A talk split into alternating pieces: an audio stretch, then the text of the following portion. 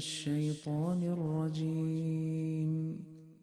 بسم الله الرحمن الرحيم. عم يتساءلون عن النبأ العظيم الذي هم فيه مختلفون كلا سيعلمون ثم كلا سيعلمون.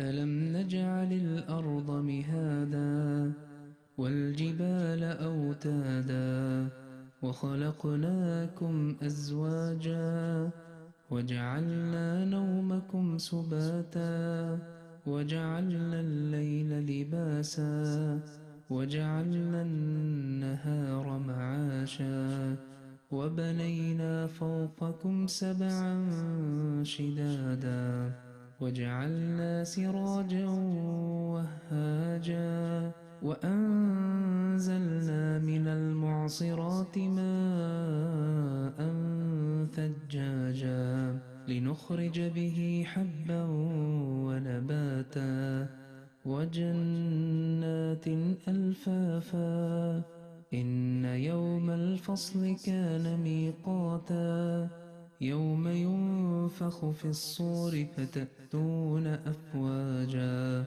وفتحت السماء فكانت أبوابا وسيرت الجبال فكانت سرابا إن جهنم كانت مرصادا للطاغين مآبا لابثين فيها أحقابا لا يذوقون فيها بردا ولا شرابا إلا حميما وغساقا جزاء وفاقا إنهم كانوا لا يرجون حسابا وكذبوا بآياتنا كذابا وكل شيء أحصيناه كتابا فذوقوا فلن نزيدكم إلا عذابا إن للمتقين مفازا حدائق وأعنابا وكواعب أترابا وكأسا دهاقا لا يسمعون فيها لغوا ولا كذابا. جزاء من ربك عطاء حسابا. رب السماوات والأرض وما بينهما الرحمن. لا يملكون منه خطابا. يوم يقوم الروح والملائكة صفا لا يتكلمون إلا من أذن له الرحمن وقال صوابا. ذلك اليوم الحق. فمن شاء اتخذ إلى ربه مآبا. إنا أنذرناكم عذابا قريبا يوم ينظر المرء ما قدمت يداه ويقول الكافر يا ليتني كنت ترابا بشرى لكم يا معشر الإخوان طوبى لكم يا مجمع الخلان ظهرت بروق عناية الحنان. وبدا الصراط لمن له العينان. النيران بهذه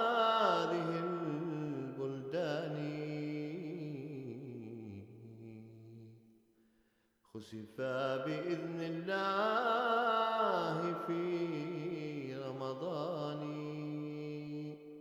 وبشارة من سيد خير الورى. ظهرت مطهرة من الأدران الله أكبر، كيف أبدى؟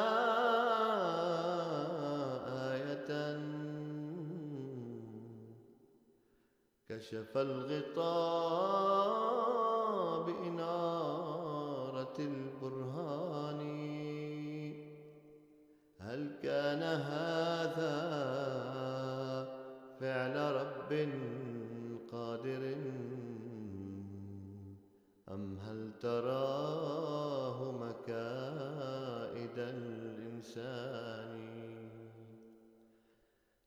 يستوي أهل السعادة والشقاء. أفأنت أعمى أو أخو الشيطان؟ الوقت يدعو مصلحا ومجددا. فارنوا طاهر وجنان أتظن أن الله يخلف وعده؟ أفأنت تنكر موت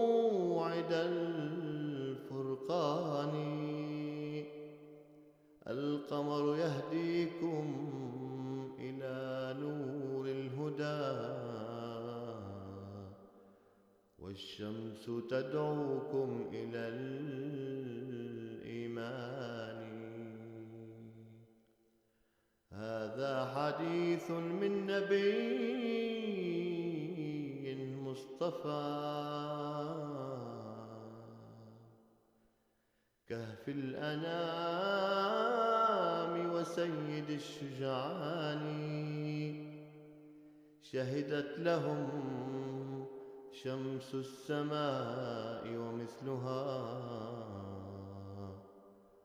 قمر فيرتابون بعد عياني.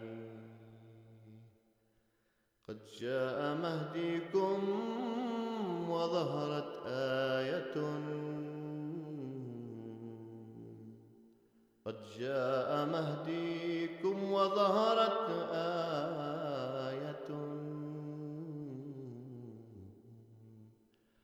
فاسعوا بصدق القلب يا فتياني. قد جئتكم مثل ابن مريم غربة. حق وربي يسمعا ويراني. السيف أنفاسي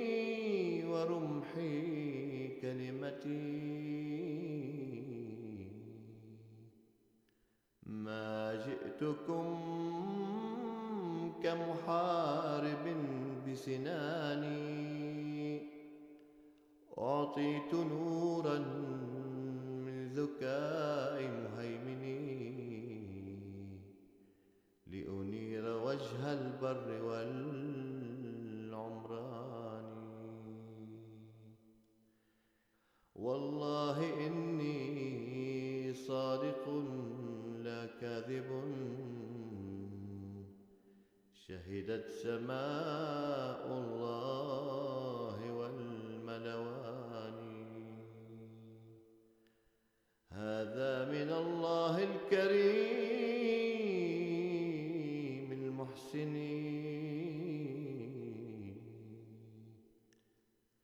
فاستيقظوا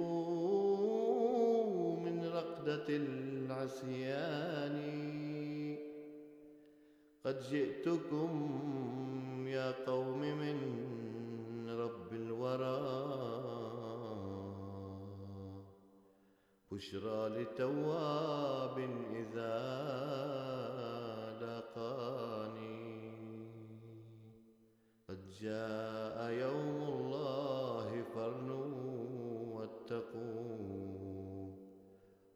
وتستروا بملاحف الإيمان. يا رب باركها بوجه محمد. يا رب باركها بوجه محمد. ريق الكرام ونخبة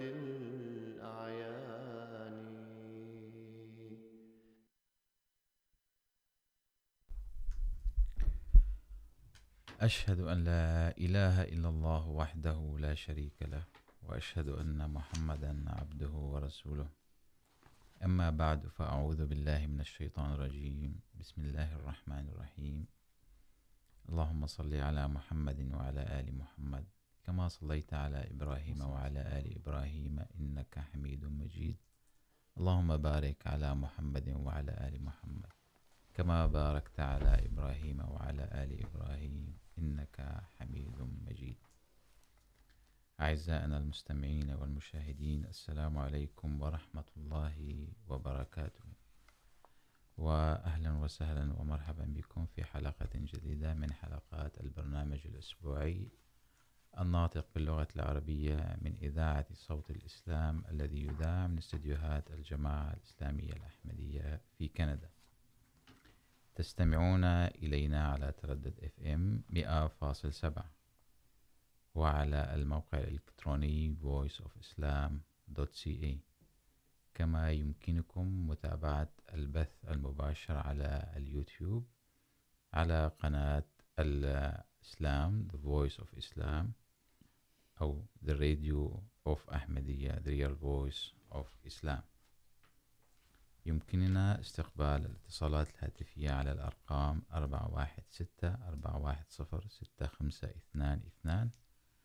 وعلى الرقم 855-410-6522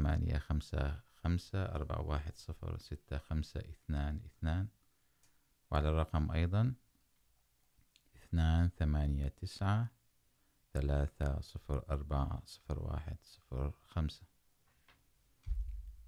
نبدأ هذه الحلقة ب بقراءة ملخص خطبة الجمعة الأخيرة لأمير المؤمنين أيده الله تعالى بنصره العزيز من مسجد بيت الفتوح بلندن. فبعد التشهد وتلاوة الفاتحة، قال حضرته أول الصحابة البدريين الذين سأذكرهم اليوم عقبة بن مسعود، شقيق عبد الله بن مسعود. وهو من أوائل الصحابة حيث هاجر إلى الحبشة مرتين وإلى المدينة، وكان من أهل الصفة، وهم من المهاجرين الفقراء الذين لم يكن لهم بيوتا يسكنونها ولا أعمال يكسبون قوتهم منها بسبب الفقر الشديد. الذي كان سائدا في ذلك الوقت بين المسلمين. بعضهم كان يجمع الحطب ويبيعه. إذا سنحت أيضا له هذه الفرصة، وكانوا يشغلون أنفسهم بالعبادة وبتعلم القرآن من الرسول صلى الله عليه وسلم والتفقه بالدين. كان يحبهم الرسول صلى الله عليه وسلم. ويأمر صحابته بإكرامهم. وكثيرا ما جلس معهم وقدم لهم الطعام والشراب. وقد قال في حقهم بشرى لكم أيها المهاجرون الفقراء. سوف تدخلون الجنة قبل الأثرياء بخمسين يوما. ولقد ذكر المسيح الموعود عليه السلام إلهاما في حقهم يقول ما أدراك ما أهل الصفة. تفيض أعينهم من الدمع. يقولون أننا سمعنا مناديا ينادي للإيمان فآمنا. لقد تحلوا بإخلاص لا مثيل له.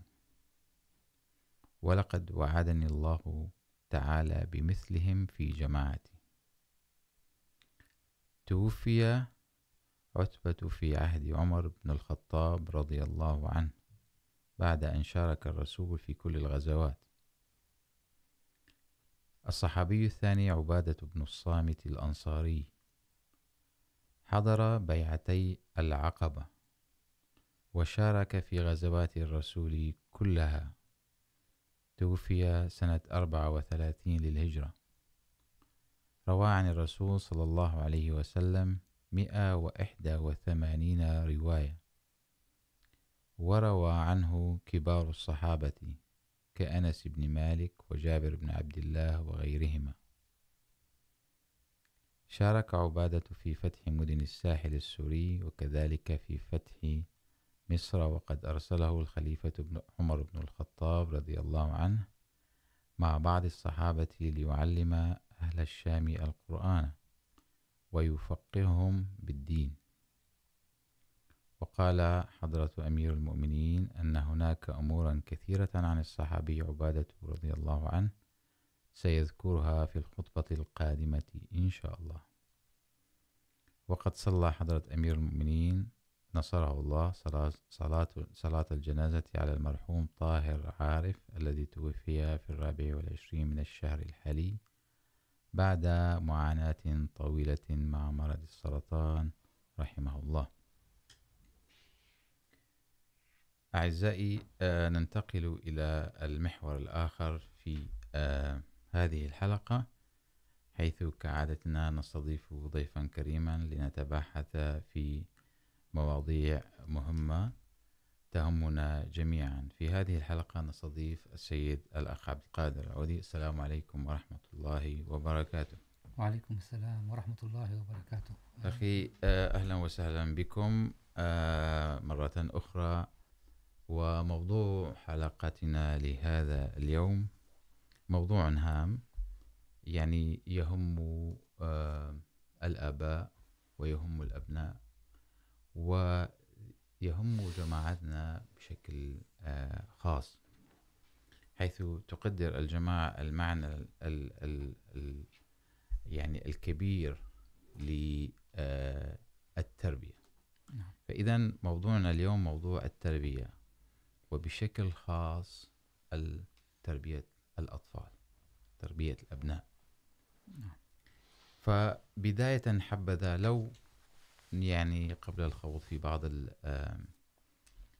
المحاور التفصيلية لنتعرف بشكل عام عن معنى التربية وأهميتها صحيح. أعوذ بالله من الشيطان الرجيم. بسم الله الرحمن الرحيم. بداية علينا أن ندرك أن اللغة العربية هي من أهم اللغات. وحتى نتعرف على ديننا الإسلامي. لابد أن نكون ملمين باللغة العربية. هذا كلام المسيح الموعود عليه السلام. وأنا قصدت أن أذكر هذا في المقدمة لأن, لأن كلمة تربية هي من مصدرها ربة نعم. وتعني في اللغة العربية التهذيب والتعليم والتنشئة. والتربية تعني الاهتمام والرعاية والمساعدة على التطور والنمو والانتشار والاستمرار. من هنا نعي لماذا؟ أن أول صفة ابتدأ الله تعالى لذاته في القرآن الكريم هي صفة رب العالمين، والتي لا تعني أنه الخالق أو الموجد فقط، بل هو الذي يهيئ كل أسباب الاستمرارية والتطور والحماية والحفظ والرقي للعالمين. نعم. فمن هنا يمكن أن ندرك ما معنى التربية وما أهمية التربية. صحيح. يعني لا شك أن هذا الموضوع شغل ويشغل وسيظل شاغلا بال المفكرين العلماء الأدباء حتى أصحاب نظريات الفلسفة. الاجتماعية. نعم الاجتماعية. بأنه يعني يكتبون أنه كيف يعني يفصلون كثيرا في المعنى أولا معنى التربية ثم يكتبون أبحاثا لكيف يمكن توضح هذه نعم. المسؤولية توضح هذه المسؤولية وتشرحها نعم. وتبين نعم أهميتها لأنه يعني كما تفضلتم من صفة الله رب العالمين يعني إذا آه، فقط راجعنا سيرة آه، الخلق وتهيئة الإنسان تكوينه وتهيئة تهيئة كل الظروف لتحقيق الغاية من هذا الخلق. الغاية الوصول إلى الكمال. أي الكمال. آه آه يعني نجد أن الله سبحانه وتعالى لم يترك أي حجة للإنسان في الوصول إلى الغاية من الخلق. يعني أعطاه كل السبل والوسائل ومن هنا تنبع صفة الرب كما تفضلتم وشرحتم في اللغة العربية. الآن يعني ننتقل إلى آم، المحور الثاني أو النقطة الثانية وهي أنه يعني من يربي؟ نعم. في الحقيقة, من يربي؟ في نعم. الحقيقة كم- كما تفضلت أن هذه التربية هي مسؤولية تقع على كل مسؤول. على كل راعي. نعم. ولكن محور حديثنا اليوم نحن على الأسرة. نعم. والعائلة التي هي لبنة من أو أهم لبنة من لبنات المجتمع أو هي لبنة الأهم في المجتمع. لا لا لا, لا شك أن على الوالدين أن يدركا أن المهمة التي سيسألهم الله تعالى عليها يوم القيامة ليس ليست حب أولادهم ولا تأمين المسكن والملبس لهم. ورفاهية العيش فقط، بل أن هناك أشياء أكثر أهمية من ذلك. وأهمها ما يقدمه الوالدان لأولادهم ليكونوا صالحين، متقين، نافعين لمجتمعهم. وإلا فإن الأولاد إذا لم يحققوا هذه المعادلة سيكونوا عبئا على الوالدين في الدنيا والآخرة. كلنا يعرف أن الله سبحانه وتعالى ذكر في القرآن الكريم أن الأبناء، أن الأولاد، الأموال والأولاد هي زينة زينة في الحياة الدنيا. إنما أموالكم، إن المال والبنون زينة الحياة الدنيا. ولكن في آيات أخرى ذكر أن المال والبنون أيضا أولادكم وأموال، أموالكم وأولادكم فتنة. فممكن أن يكون الأولاد هم فتنة بلاء على الإنسان، وممكن أن يكون الأولاد هم زينة للأبوين. يقول سيدنا محمد صلى الله عليه وسلم أن خير ما يبقي المرء لحياته الآخرة ثلاث أمور الكل يعرفها. ولكن ذكر ولد صالح يدعو له. فإذا الولد الأبناء هو خير ما يمكن أن يكون لأبيهم في الحياة الدنيا وفي الآخرة. يقول الله يقول الرسول صلى الله عليه وسلم إن أولادكم وأموالكم هبة من الله سبحانه وتعالى. إذا احتجتم إليها. انظر إلى هذا الحديث. إذا احتجتم إليها. فكم نحن أحوج إلى أبنائنا يوم القيامة. نعم. نحن نحتاجهم في الدنيا. نعم. ولكن نحن أحوج لأي حسنة في ذلك اليوم. الذي لا يبقى فيه شيء لنا إلا أعمالنا. صحيح. فإذا يقول الرسول صلى الله عليه وسلم هناك أمر مهم وحديث مهم آه، أريد يعني أن أذكره آه، قال الرسول صلى الله عليه وسلم ما تعدون الرقوب فيكم؟ يعني سأل الرسول صلى الله عليه وسلم الرقوب هو الرجل عادة الذي لا ولد له. فأجاب الصحابة قلنا يا رسول الله الذي لا يولد له. فقال الرسول صلى الله عليه وسلم ذل- ليس ذلك بالرقوب بل الرجل الذي لم يقدم من ولده شيئا. يعني عنده أولاد؟ نعم. ولكن ليس فيهم نفع لا له ولا للمجتمع. هذه هي حقيقة التربية. هذه هي مسؤولية العظيمة. يعني يقول يقول سيدنا المسيح الموعود عليه السلام على ضوء هذه الآيات والأحاديث. يعني له جملة للمسيح الموعود عليه السلام جمل عظيمة جدا. أقتبس منها وأقول وأذكر أنه قال حضرته إنه لعمل غير مجدي. بل من المعصية والإثم. أن يتمنى الإنسان أولادا. إذا لم تكن النية أن يكونوا متدينين ومتقين وخدام الدين ومطيعين لله تعالى. وإلا من الممكن أن يسمى هؤلاء بالباقيات السيئات بدل الباقيات الصالحات. يعني تخيل إذا هذه هي هذه التربية مسؤولية عظيمة جدا. يعني يقول المسيح عليه السلام إذا تمنى أحدكم الأولاد فلتكن أمنيته أن يولد له. ولد يكون وسيلة من وسائل إعلاء كلمة الله، كلمة الإسلام. فإذا هذا هذا ما يجب أن يشعر به الوالدان. يعني المسؤولية إذا الوالدان لهم مسؤولية كبيرة في تربية الأولاد. لأن عندما سنأتي إلى النقاط اللاحقة لأن هناك كثير من تداخلات المجتمعية التي تأخذ جزء كبير من هذه المسؤولية وت... وت... يعني تضعفها مثلا؟ ليس تضعفها إنما يعني تعطي تعطي هذه الصلاحيات للمجتمع. يعني المجتمع له دور أكيد ولا يغفل هذا الدور.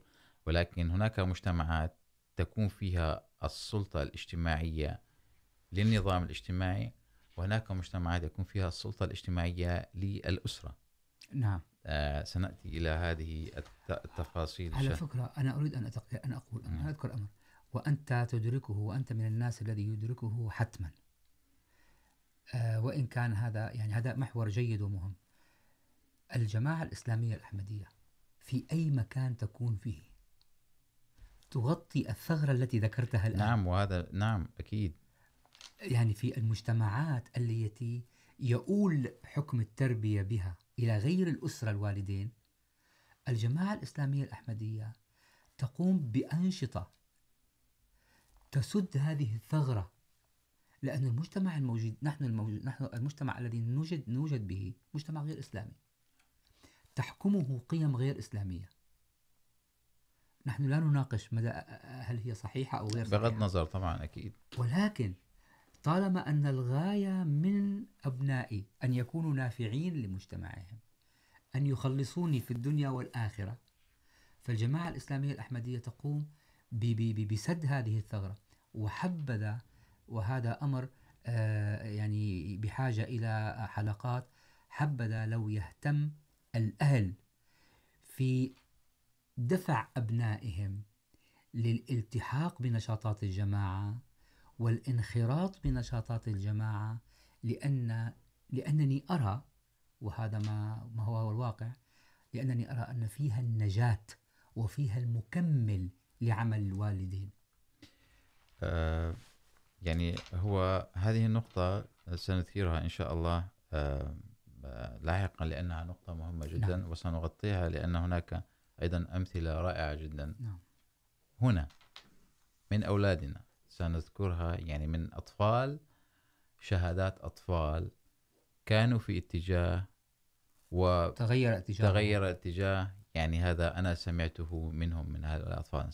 سنذكره إن شاء الله. ولكن إذا اتفقنا على أن هناك مسؤولية مسؤولية مهمة جدا لأن الآباء يعني هنا قد يفهم بعضنا بأن هناك يعني المجتمع يربي يعني هناك مجتمع فيه أمور جيدة يعني هو يتكفل بالمدرسة وكل هذه الأمور هذا جيد ولكن هناك حكما نقاط إيجابية يجب أن نستفيد منها نعم. ولكن هناك نقاط يجب أن لا نبعد أطفالنا عنها نعم. الآن قبل أن ننتقل إلى نقطة المجتمع مرة أخرى آه نعود إلى مسؤولية الآباء نعم. الآن كيف كيف يمكن للآباء أن يعني أن يضعوا أو يفكروا أو يضعوا بعض الخطط للوصول بأبنائهم إلى الغاية المرجوة أنا أريد أن أقول أمر، أن أمر ذكره ذكره الخلفاء جميعا في موضوع التربية وذكر في القرآن الكريم على شاكل آية يقول الله سبحانه وتعالى يا أيها الذين آمنوا لما تقولوا ما لا تفعلون؟ نعم. كبر مقتا عند الله أن تقولوا ما لا تفعلون. هذه آية يجب أن لا نستهين بها. يجب أن نذكرها في بيتنا قبل أن نذكرها في خارج بيت البيت. إن المسؤولية الأولى أو إذا إذا كان سؤال إذا على حسب سؤالك كيف هي الآلية التي نعمل بها لنصل بأولادنا إلى بر الأمان نعم. يعني قبل كل شيء يجب أن لا نتمنى وهذا كلام الخليفة الرابع رحمه الله وكل الخلفاء لا نتمنى أن ينجو أولادنا أولادنا ونحن في حال يرثى لها الخطوة الأولى أن أكون أنا مثل. الخطوة الأولى أن أسد أن أسد أنا الثغرات. إذا أردت أن ي... إذا أردت أن يكون ابني كريم، فيجب أن أتكارم عليه. وإذا أردت أن يكون ابني مطيعا، فيجب أن أطيع. وإذا أردت أن ابني يحترم أمه أمه، يجب أن أحترم أنا أمه. فهذه هي الآلية التي وضحها لنا الإسلام بشكل بشكل بشكل جلي.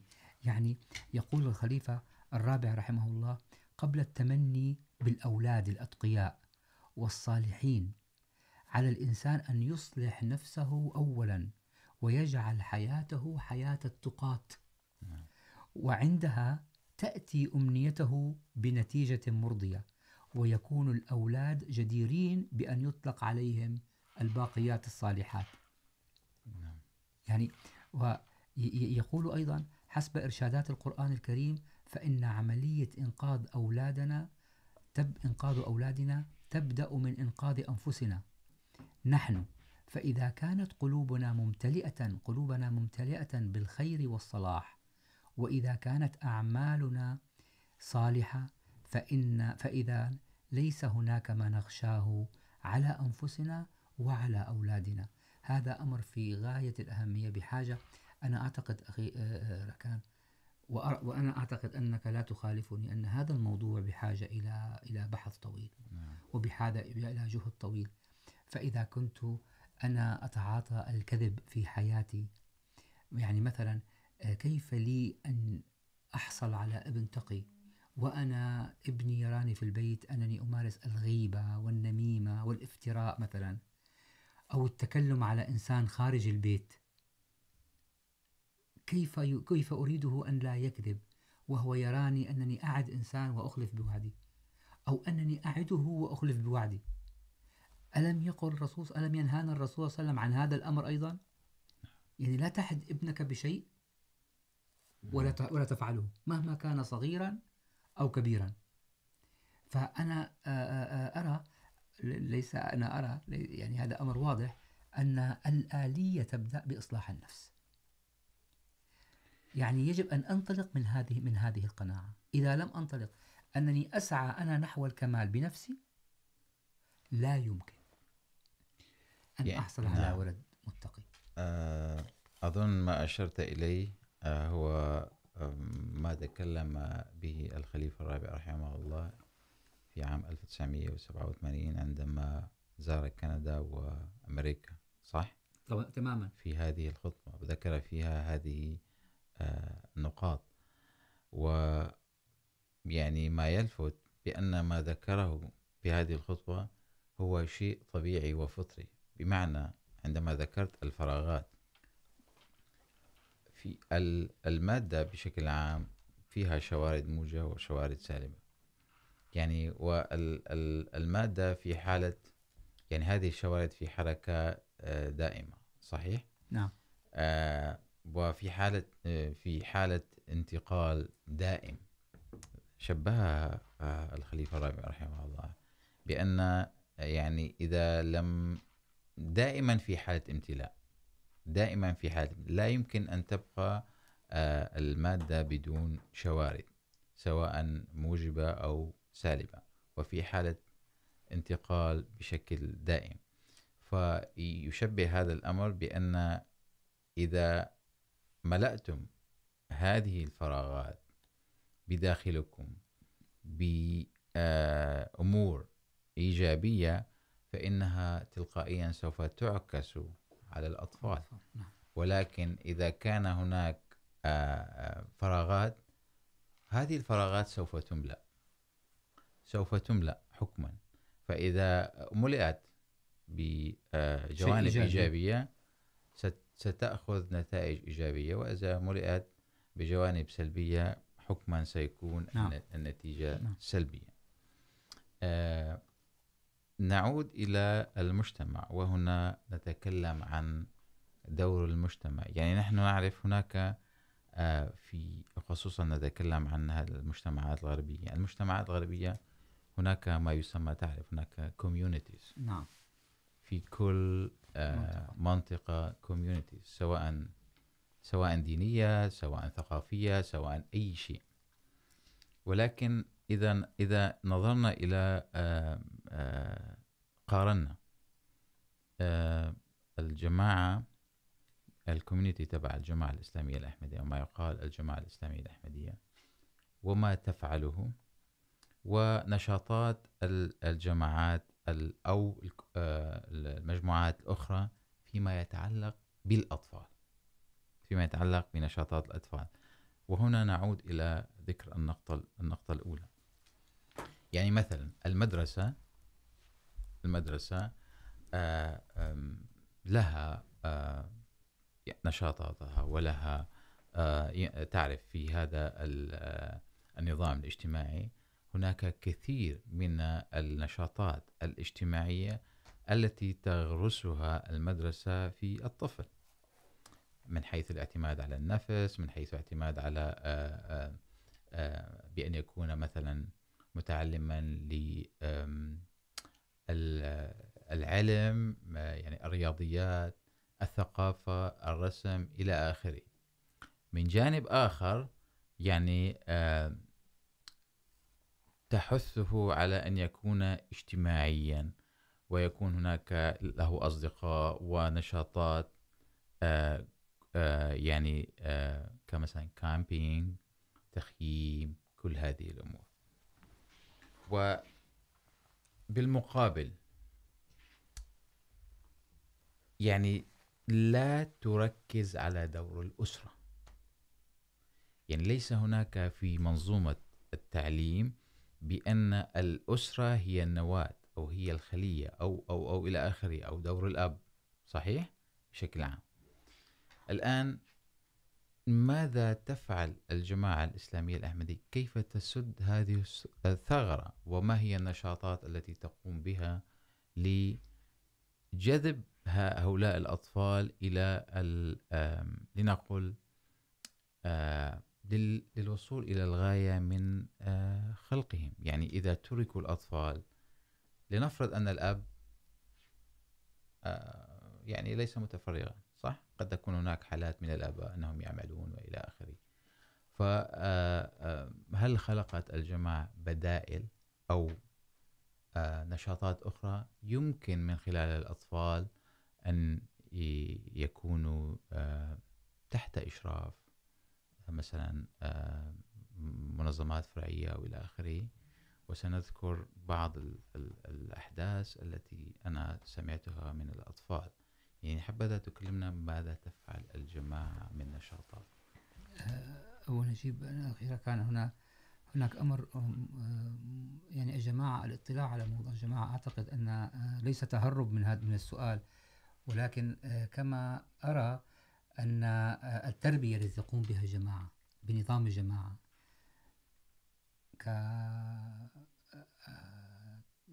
كأنصار أقصد نظام الجماعة، تنظيمات الجماعة. يعني أنا مثلا مثلا سأعطي مثال، مثلا. يعني هل نوقظ أولادنا لصلاة الصبح مثلا؟ مثلا. يعني مثلا، آه، هناك مسجد، صحيح؟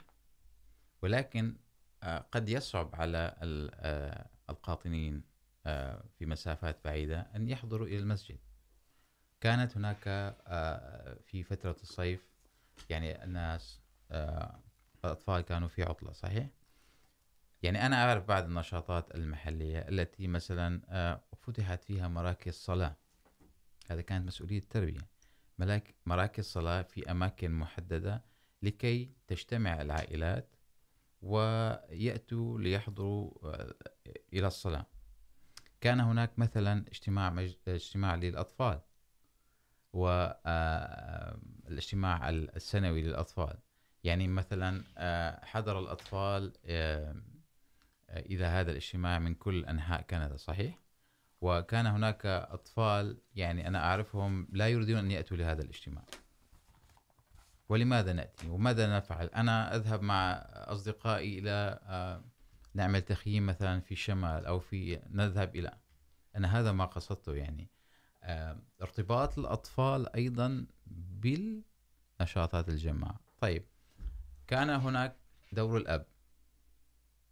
الذي قصدته أن الأب، لا، قال له، يعني بمعنى أنه بشكل أو بآخر حاول أن يفهمه بشكل أو بآخر. هم أحضره إلى الاجتماع وناموا في المسجد. في اليوم الآخر، في اليوم الثاني، يعني الطفل لن يذهب إلى البيت.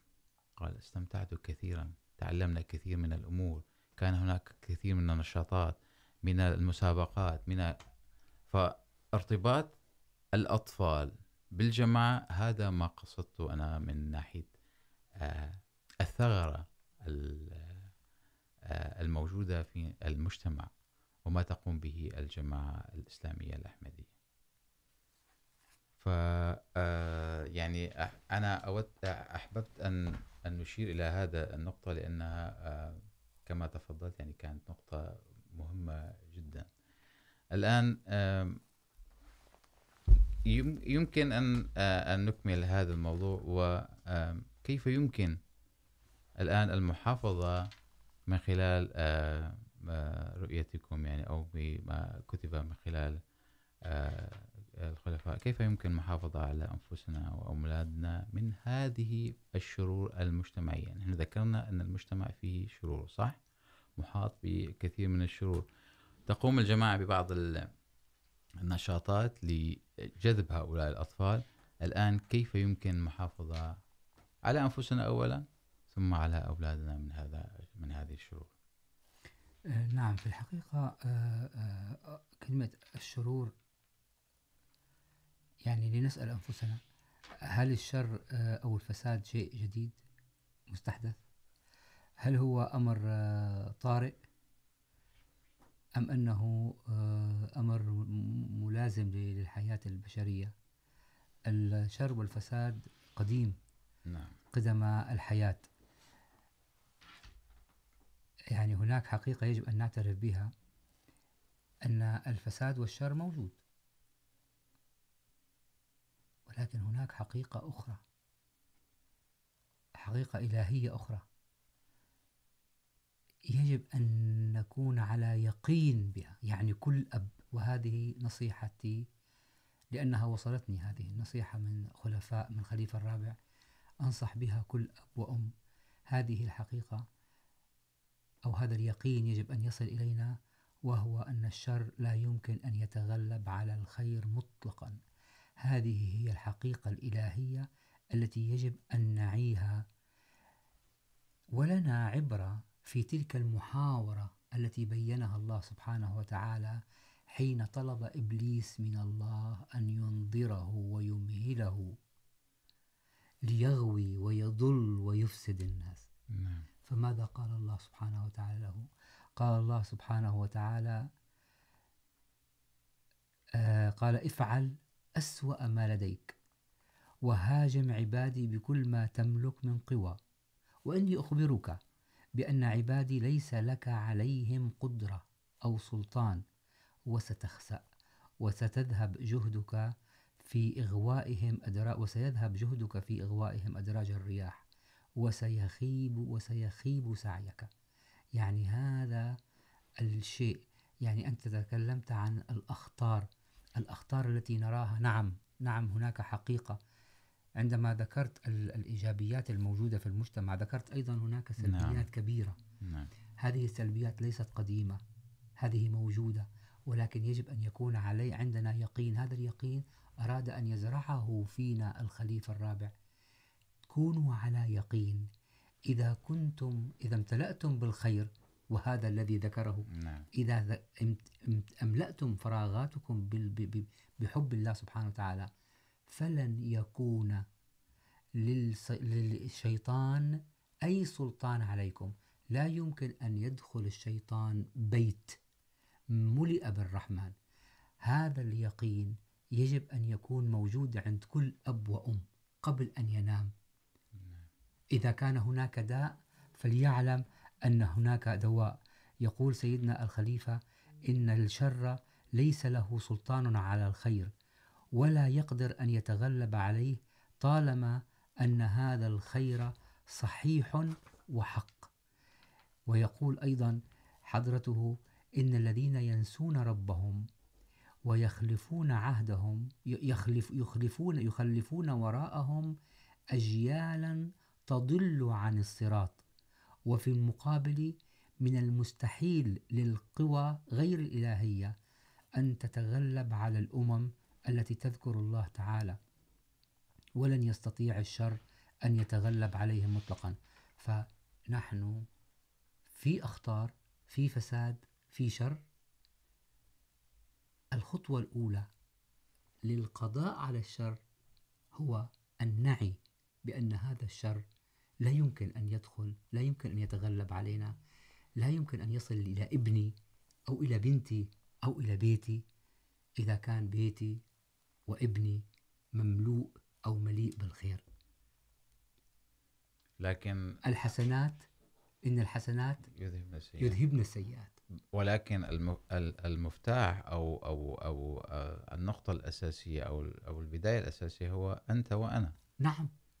وهذا ما قاله. إن الذين ينسون ربهم. نعم. يعني إذا أنا لم لم أكمل أنا كما تفضلت وكما ذكر الخليفة يجب أن أملأ أنا الفراغات الموجودة فيه وسنرى لاحقا كيف يمكن أن أن تتم هذه الآلية. طيب الان نعم. سنذكر لاحقا كيف يمكن أن تت... أن تكون هذه الآلية. آه طيب. يعني نذكر، لنفرض اننا يعني نفترض ان ال ال الاباء تسلحوا بهذا السلاح وقاوموا الشيطان وانتبهوا الى انفسهم ووعوا هذه المسؤوليه وفكروا في المستقبل وقالوا اننا ان لم نتحرك الان وسوف، يعني أولاد، سوف نخسر الأولاد في المستقبل. وبدأوا يعملون على تزكية أنفسهم نعم. و يعني يعملون بأوامر الله سبحانه وتعالى. من كان لا يصلي بدأ لنفرض أو يقصر في الصلاة يعود إلى الصلاة. أنهم عملوا ب- بحديث الرسول صلى الله عليه وسلم أو تعليم القرآن فيما يتعلق بالتقوى. والانتباه ملء هذه فراغات بالأمور الإيجابية. طيب الآن ماذا يمكن أن يحضروا للمستقبل من أجل أولادهم؟ ماذا يمكن أن يعني يضعوا خطط أو يعني خصوصا أنهم يعني بعض الخطوات العملية للمستقبل. نعم. بداية بداية أريد أن أقول أمر. ذكره الخليفة الرابع وكل الخلفاء حقيقة وذكره المسيح الموعود عليه السلام. أنت تتفضل يعني فهمت من سؤالك أنه ما هي الآلية عمليا كيف ما هو ما هو الشيء الذي يجب أن أقوم به كأب؟ عرفت أن يجب أن أبني نفسي؟ نعم. أحاول أن أبني نفسي إن ذلك سينعكس على أطفالي وأولادي؟ نعم. إذا ما هي الآلية نعم. يعني أنت ذكرت الآن الآن ذكرت مثال بسيط جدا. يعني قبل أن أجيب أريد أن أذكر المثال الذي ذكرته. هل أنا أصلي في بيتي جماعة؟ هذا مثال. قس على هذا المثال. نعم. هل أنا أقرأ مع ابني القرآن يوميا؟ هل يراني ابني وأنا أفتح كتب الدين أو كتب المعرفة وأقرأها؟ هل يرى ابني في هذا المثل أم لا؟ إن كان قد رأى فأكون أنا قد قطعت نصف الطريق أو نصف المهمة. وإن كان لا يرى فللأسف لن يجدي أي عمل أقوم به نفع. إذا لم يكن أنا بالأساس قدوة، يجب أن أكون على يقين وأن يعلم ابني ويكون على يقين أن السلاح أن التربية هي معركة وأن هذه المعركة أخيرا كان إذا لم يكن أتسلح بها بسلاح سنة المصطفى صلى الله عليه وسلم. تعاليم الإسلام إذا لم أطبق وأطيع وأخضع لتعاليم الإسلام لسنة النبي صلى الله عليه وسلم فلا يمكن أن أفوز بهذه المعركة. ولكن يجب أن أكون على يقين أن الشريعة الإسلامية فيها كل ما يحتاجه للوصول للنجاة والوصول إلى الكمال. وإن كان عندي شك في هذا الأمر، فهذا أمر، آه، يعني إذا كان عندي شك، فهذا معناته ضعف كبير. إذا الآن أقول أن الآلية أولا أن أكون أنا كامل، أو أن أسعى إلى الكمال، أو أن أصل إلى أن أكون متقي، اتقوا الله ما استطعتم. أهم خطوة من الخطوات قبل أي خطوة عملية الدعاء. قل ما يعبأ بكم ربي ولولا دعاؤكم. الدعاء هو السلاح ال... ال... يعني الرسول صلى الله عليه وسلم أمرنا بأن ندعو لأولادنا. بل وحبب إلينا ذلك. فقال إن من الأدعية المستجابة عند الله سبحانه وتعالى دعاء الولد الوالد بالولد. نعم. يعني هذا لم يأمرنا فقط بل حبب إلينا ذلك. حتى أن المسيح الموعود عليه السلام يقول أنه أصبح من عادته أن لا يصلي صلاة إلا ويدعو لأولاده ولزوجته ولأهله. فهذا أمر يعني يعني أمر إذن هكذا تبدأ الأمور. أبدأ أنا بالتقوى، الدعاء، ومن ثم تأتي الأشياء الأخرى التي ذكرها ذكرتها الكتب أن كيف الرسول صلى الله عليه وسلم كان يتعامل مع الأطفال؟ طيب نحن يعني يداهمنا الوقت. نريد من هذه النصائح هذه الأحاديث نصائح العملية سواء من حياة من القرآن من حياة الرسول صلى الله عليه وسلم من أحاديثه من الخلفاء من من أجل الحياة العملية. نريد أريد أن هنا هنا أريد أن أقول ممكن أن كما تفضلت أن الوقت ضيق. يعني أول أمر أول أمر ذكره الرسول صلى الله عليه وسلم هو احترام الأبناء. الولد يجب أن يحترم. إذا أردت أن يحترمك ابنك فعليك أن تحترمه. يعني هو نقول لساته صغير طفل صغير. أنا يعني يعني أنا س... يعني يعني هناك أيضا يعني بتعرف هذا هذا الأمر مشاع جدا يعني. لا زال صغيرا يعني. و... يعني شو شو بفهمه بالاحترام هذا هذا الصغير؟ أنا أريد أن أقول لك أمر. أنت تعرف أن محمد صلى الله عليه وسلم كانت عندما تدخل إليه فاطمة ماذا يفعل؟ كان يقوم. ويقبلها. نعم. ويجلسها في مجلسه. نعم. هل تعرف أن محمد صلى الله عليه وسلم كان عندما يأتي إليه أحد أحفاده. في صلاة ماذا كان يفعل؟ كان يحمله. نعم. الرسول صلى الله عليه وسلم كان يخاطب الطفل كما يخاطب الكبير. الرسول صلى الله عليه وسلم كان يحترم الطفل. أنا أريد أن أقول لك أمر. سيدنا محمد صلى الله عليه وسلم مرة أرسل سيدنا أنس بن مالك إلى عمل. فرآه بعد مدة يلهو مع الأطفال. فوضع يده على قميصه من الخلف، فنظر إليه حضرة أنس فقال، يا رسول الله. فقال، هل أديت العمل؟ فقال لا فقال، أده. ضحك الرسول صلى الله عليه وسلم. ضحك. ووضع يده على على على رأسه. هذا الاحترام. يعني أنا أريد أن أقول لك أمر. هل نحن نفعل هكذا مع أولادنا؟ يعني أنا أقول لك أمر. ربما الآباء بشكل عام يعني يطلبون من أولادهم الكثير. الكثير يعني نذكر حديث عن أنس يعني أنه ضحك في وجهه وقال له يعني أدي أو كذا. ولكن ربما الأم عندما تطلب من ابنتها أو كذا مثلا تنظيف الصحون أو أو الجلي أو هذا، وإذا لم تقم بهذا العمل ربما وبختها وربما إلى. ولكن مثلا هل طلبت منها الصلاة؟ هذا. سنذكره. هذا نعم. فعلا. يعني ماذا نطلب من اباء من ابناء ابنائنا نعم. يعني الرسول صلى الله عليه وسلم كان كان يقول علموا اولادكم ولا تعنفوهم.